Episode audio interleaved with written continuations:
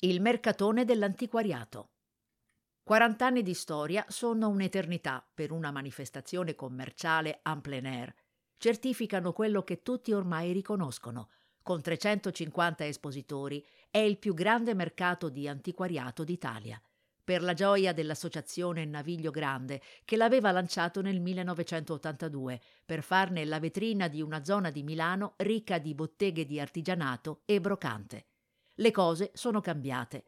Gli atelier dei collezionisti e degli artisti sono stati sostituiti da ristoranti, bistrò e pub, ma il mercato dell'antiquariato continua a ricomparire ogni ultima domenica del mese, dalle 8 alle 18, tra il ponte Scodellino e il ponte di Via Valenza e nelle vie Casale, Corsico e Paoli.